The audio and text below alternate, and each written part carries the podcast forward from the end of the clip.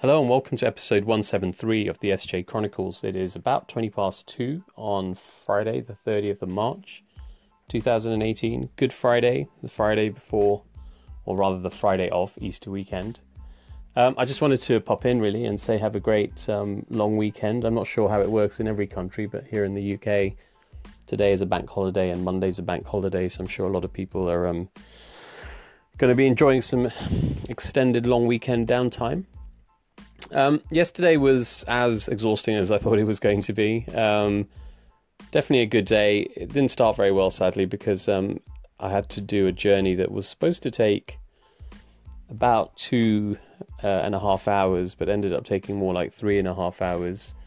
Um, and the reason for that was partly, well, there was a lot of traffic on the M25 motorway at a certain part of it that I had to go through and I use Waze, and I've mentioned Waze before, and I think it's a really good app. Um, been bought by Google some point at some point. Um, and so Waze did Waze's thing and took me off the M25, and that would have been all good. But of course, a lot of other people know those routes too and were using them, and even then, that would have been fine. The difficulty was that those lanes, some of those lanes, were only wide enough for one car. You know, the kind of lanes where you have these little um, bits off the side that somebody pulls in so the other person can pass, and they have them every so often. Um, well, unfortunately, with that many people going through that lane, there were several episodes where it just became blocked because you know people didn't know that someone else was coming, and basically there was like no room for cars. In one lane, there was a broken down lorry that completely messed everything up. Um, but the next time was even more hilarious because you know there was just cars and there were people kind of running down the lane shouting, you know, you have to go back, you have to go back, and all this kind of stuff. Um, so that chaos meant that I was um, late for my uh, meeting with the potential specialist for the hospital.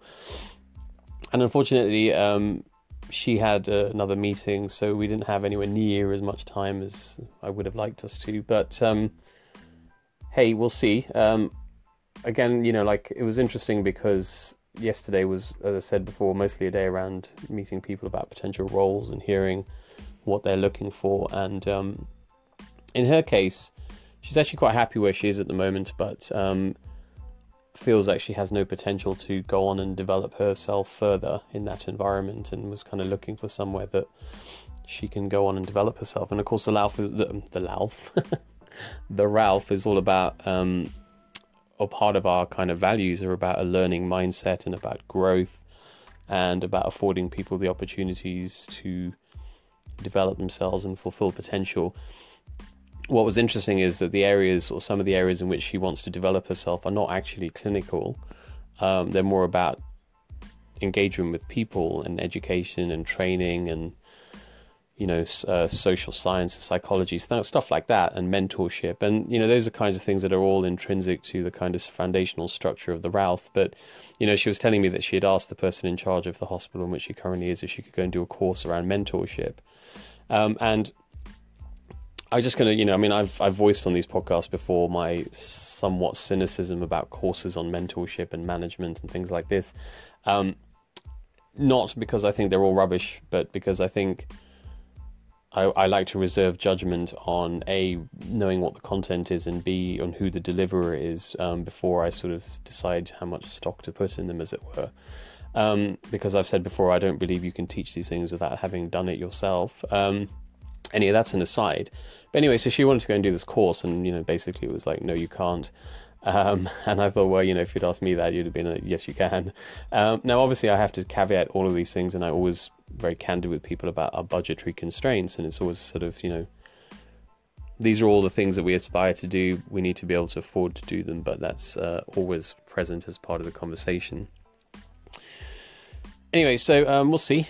Uh, she'll let me know if she wants to come, and if she does, I will give her a role. Um, and then I met with, I said um, one of the practices not too far from us, um, the guy that owns it had invested, has invested a small amount of money in the Ralph, and we'd always planned to catch up at some point. So that was kind of nice um, to have a chat. Um, interesting because he basically reinforced a lot of my, um, or a lot of our plans in terms of the Ralph and how we hope to engage with our referring practices. And, you know, he was like, oh, I wanted to tell you this and I wanted to tell you that. And they were all things that we had or we have thought of. Of course, the challenge is going to be actually making sure we can execute and deliver on them. Um, and, you know, that's something that we need to be really careful that we don't drop the ball on, as it were. But it was good to hear the kind of reinforcement and affirmations of our plans from somebody that is on the other side of the fence, if you like, in terms of a, a referrer. Um, he's super confident about the success of the Ralph, and I guess he would be, uh, or you'd hope he was, in order to have made his investment. But um, you know, he's obviously in that area, and so has a good understanding and a good pulse of the, the veterinary side of things in the area. So, so yeah, that was cool. Um, and then I uh, met with somebody who, in the sort of primary care area, um, and someone again I've known from before who's very good clinically, has also in recent times got some experience around kind of management and people management. And again, she's kind of looking for some. It's interesting because she's looking really to be somewhere where she feels like she's treated uh, basically fairly and you know justly, and but not just her, but that everyone is treated in that way. And of course, again, these are core values of the Ralph, and these are things that are our foundation. You know, um, so another bit of our thesis that's reinforced by somebody else who wants to potentially come and be there. And so her challenges are around um, not around wanting to come to the Ralph per se because it's kind of a no-brainer in a way, but more about not necessarily being willing to do nights and weekends full time. Um, and my whole thing is well, I'm hoping to create a structure where we can afford to let our primary care, you know, vets do some day work in the weekdays as opposed to just having to do nights and weekends, you know, so they can work alongside the specialists and not only on the emergency side, but kind of hang out in other parts of the hospital and scrub in on surgeries and watch ultrasound scans and all kinds of stuff, right? So I think that's a wonderful environment for them to be in, and I think that could be really rewarding for a primary care emergency vet who's looking to stay in that sort of work but really can't face nights and weekends full time. Um, but obviously, it's going to take us a bit of time to get there. And so, again, it's just about being honest and saying that is our trajectory and that is an authentic commitment. If we can afford it, we'll build out the team more, and then people can, you know, do less nights and weekends. But you have to be willing to stick it out for a while. So that's a decision that you know that she's going to be making.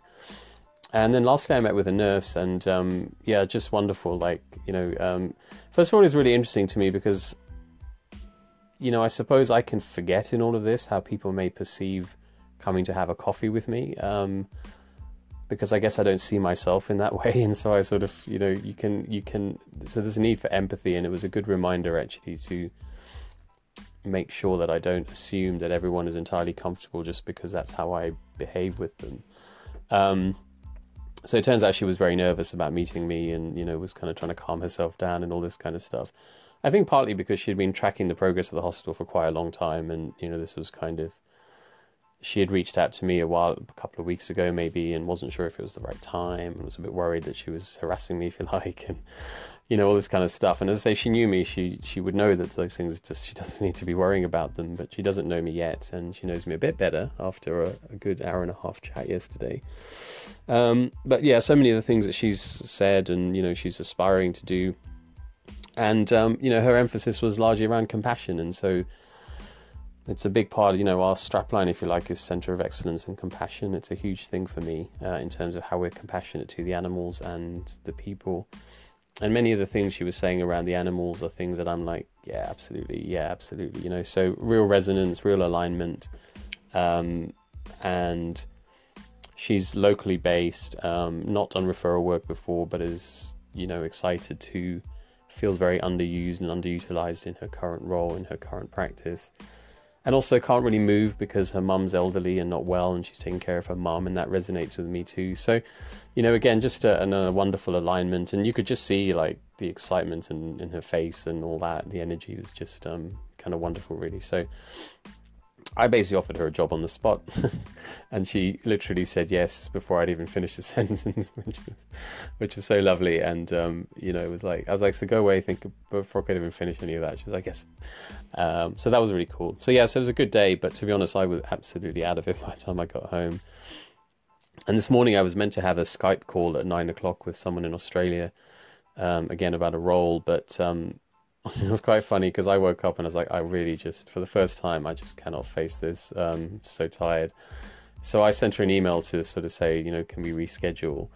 But I missed that she had already sent me an email about three hours earlier um, saying, can we reschedule? So um, we're going to reschedule and it's all good, really. She's not feeling very well. I was just way too tired. So um, yeah, so today, so I ended up having a bit of a lie in and then I'm just trying to get stuff done today um, with a view to hopefully being able to spend at least a bit of time over the weekend with Layla without having to do any work. Um, and also, it's interesting because, you know, I guess one of the things I'm trying to navigate at the moment, and I've talked about this on this podcast before, is the whole kind of, you know, how you live your life doing what I'm doing at the moment as a entrepreneur that's just at maximum capacity, if you like, with, um, you know, with a partner and that into that relationship and that dynamic. And, you know, um, Layla's completely wonderful. Um, she's been really understanding and very cool, and I've talked about that a lot, I think. And you know she's also her own person for sure right? And that's exactly how it should be and she has her own projects and her own things that she's doing. And how do you together work out how you make sure that you can do all the things you need to do uh, jointly and independently if you like? And um, you know as we kind of look to move home and share finances and things like this uh, how does that all play out you know so uh, it's interesting times in that regard as well because you know, we're kind of getting to the point where soon I'm going to have to look for somewhere to move. Um, we're going to have to look for somewhere to move, and you know, moving as you, I'm sure, know, having no doubt done it yourself, is not exactly a a thing that happens very quickly. There's lots of stuff to be done. How are we going to do all of that? Who's going to do it all? Um, etc. You know, so there's kind of lots of stuff going on at the moment, and I guess it all comes back to this communication thing. Um, trying to have open and clear communications um, and never dropping the ball on that really. And I know some people that um, have navigated this journey before are very focused on kind of over communicating with each other, um, and not just in your romantic relationship, if you like, but in all relationships really. That to some extent it's better to over communicate what's on your mind and others to do the same and to talk things through a lot than it is to under communicate, have misunderstandings, and not really be um, you know, on the same page as it were. So, yeah, cool. Anyway, um, I'm going to check out. I probably won't do an episode till Monday, maybe, but um, we'll, we'll, see how it goes. Um, as I say, I imagine a lot of you are having downtime this weekend, and I hope you are. Um, and I guess you, if you do emergency work, you're probably not. But um, otherwise, I hope you manage to get some rest and um, a bit of fun, a bit of R and R, some self care um, whatever that looks like for you. And yeah, I'll speak to you again uh, soon. And in the meantime, as always, take chances, be compassionate, and live in a beautiful state. Have an open heart and an open mind. Cheers. Bye bye.